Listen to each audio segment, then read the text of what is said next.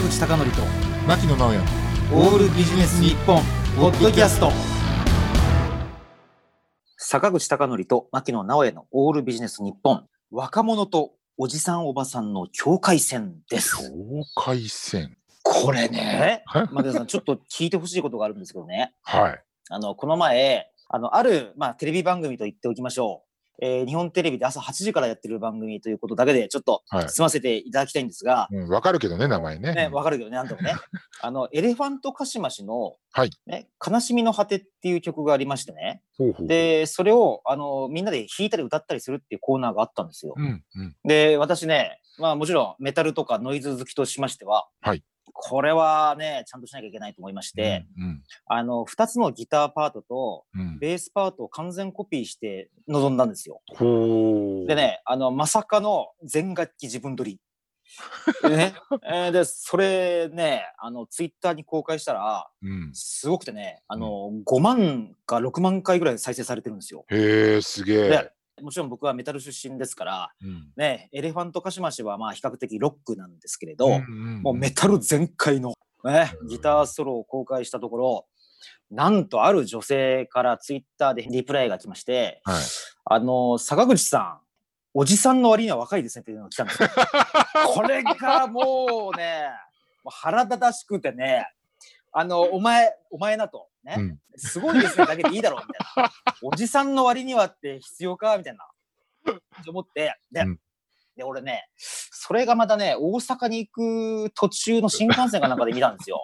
はい。もうその2時間半が不快で仕方がなくて、本当におじさんのくせにすごいですねってな、なんだお前みたいな感じじゃないですか。ね。でね、うん。あの僕返信考えて、あの、はい。牧野さん、どっちがいいかちょっと聞いてもらえます？ただそれ褒め言葉だと思いますよ俺いや、うん、いや、褒め言葉じゃないでしょう。おじさんなのにいや褒めうんそうかなうん。でね、二つ考えたんですよ。うん返事をね。まず一つ目なんですけど、ね。ああ、僕もおばさんに褒められて嬉しいですっていう答え。一つ目。これどうですかねね。で、うんもう一つなんですけどね。ああ、ありがとうございます。あの、僕を褒めてくれる人、おばさんが多いんですよってのはどうですかね 別にその人がおばさんであることは別に言ってないわけですよ。僕は事実として、ね。ね。いやうんーまあよりなんか影響が少なそうなのはこう、うん後の方かな後の方？そうそうでね後の方うんこれ、もう思い出すこと数年前、まあ5年以上前なんですけどね。はいあの、僕、歯医者に行ったんですね。はい。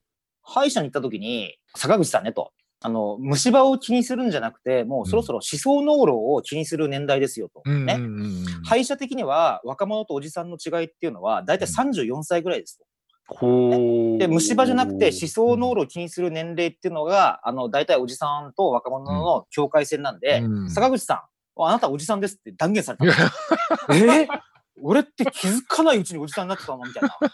え？えと思って、すごいショックを受けたんですね。はいで、それまた思い出して、新幹線の中で2時間半ぐらいどうやって反撃してやろうかなと考えていたんですね。うんで、なんかな、この女性とリアルな場所でもし出会うことがあったら、うん。その女性よりか若い男性と引き合わせて、その男性からあなたもおばさんですねって言わせようかなとか、いろんななんかもう本当に耳っちいような復習をずっと考えていたんですけど、はい。ある時に、あのね、名古屋を通り過ぎるぐらいの時に僕思ったんですが、はい。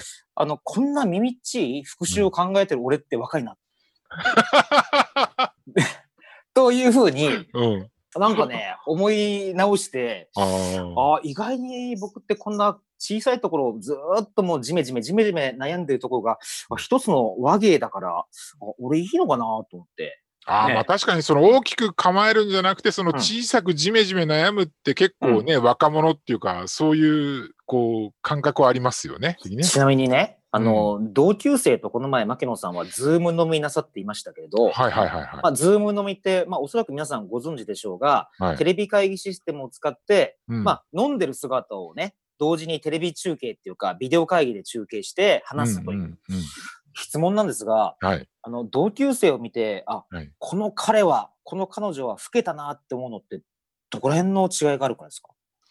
いや、やっぱ正直言うと、うん。その、今回、まあ、同同窓会っても4人でやったんですけど、はいはい。あのー一人がですね、まあ、もともとその踊り、ダンスをやってる、まあ、すごくその外見に気を使うっていうのがあるのかもしれないですけど、うんものすごく髪の毛がふさふさしてたんですよ。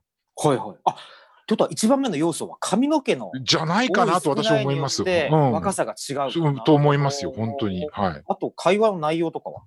会話の内容とかは、あの、同窓会だとあんまり気にならないですかね。だってほら、同じ世代で同じように年齢は重ねてるわけなので、例えばその自分のその体調の問題の話になったりとか、親のどうのこうのみたいな話にね、介護がどうとか、そういった話になると、年取ったなっていうのはあるけど、同窓会でやっぱり感じるのは、やっぱ外観でその、やっぱり髪の毛の量ってものすごい気になりますよね。なるほど。だからうん外観っていうと、もしかしたらうん体型も含むかもしれませんので、髪の毛と体型でだいぶこう若さを保てるってことだとですか？思いますよ。すごく思いました。あの、私があの当時仲良かった友人にその、あの、ダンスをやってる人間は本当に若々しいですよね。私から見てもそう思うから、彼はだからそういう職業柄もあるし、体型を整えてすごく、あの、しっかり髪の毛もあったから、ああ、若いなって思いました、本当に。あの、ちなみに、これからちょっと曲を紹介したいんですけど、はいあの、オジー・オズボーンの曲なんですね。はい。ね、オジー・オズボーンっていうのは知ってる人は知ってると思いますが、まあうん、メタル界の帝王で、はい。かつてはブラック・サバスっていうバンドにいて、でソロになった後、まあ、ランディ・ローズっていう本当のすごいギタリストから、ザック・ワイルドとか、まあ、はいえっ、と、その後に有名になるようなギタリストを発掘しながら、うん。ご自身はすごいなんか、あのロングトーン、ハイトーンっていうか、はい。歌を歌い続けた本当に偉人と言ってもいいんですけどうー、んね、この前ね、あの、ネットフリックスの、あの、はえっ、と、モトリー・クルーをモチーフにした、あの、なんですか、映画っていうかテレビ番組にも本当に偉人の人として出てきたんですけど、ね、もうね、やってることがずーっと変わんなくて、何十年も。本当にこう尊敬するんですね。うーん。ね、もう未だに悪魔だとか、うん。ね、生肉食って血を吐くとか、ね、あの、ずっとやってるんですよ。ね、やっぱこれって重要だなという気がしてて、なるほど。なかなかこう、なんだろうな、あの、40代、50代になってしまったら、うん。なかなか、あの、男性器を出して踊るとかしないじゃないですか。そうですね。ね。あるいはこう、メタルとかロック聴き続けるとか、うん。ないじゃないですか。うんいや、こういう精神性って結構重要だなという気がしてまして、なるほど。なんか僕18歳から同じ T シャツ着たりしてるんですね。ほうほうあの、バンドの。うん。こういうのを、こう、うん本当にこう、必死に抗うことが重要だなと思って。あそうですね。そうだと思でいます。よくあの、年相応っていう話ありますけど、うん。やっぱね、あれ嘘だと思ってまして、うんうんうん。年にずーっと抗っていかないとダメだなとうんうんうん。思うんですね。本当にもうみっともない生き方をするっていうのが一番重要じゃないかなという気がして。るんで、う。うんん。だから、18歳から聴いてるメタルもロックもジャズとかも好きなんですけど、うん。ね、まあ前衛的な音楽を聴き続けたりとか演奏し続けたりするのが、はい。ああ、なんか若作りの秘訣なのかなっていうことで、なるほどね。でも本当に未だに僕おじさんって言った女性に対して対抗しようっていう、これは本当に若いなと。坂口孝則と牧野直哉のオールビジネス日本ポッドキャスト。今回はここまで。次回もお楽しみに。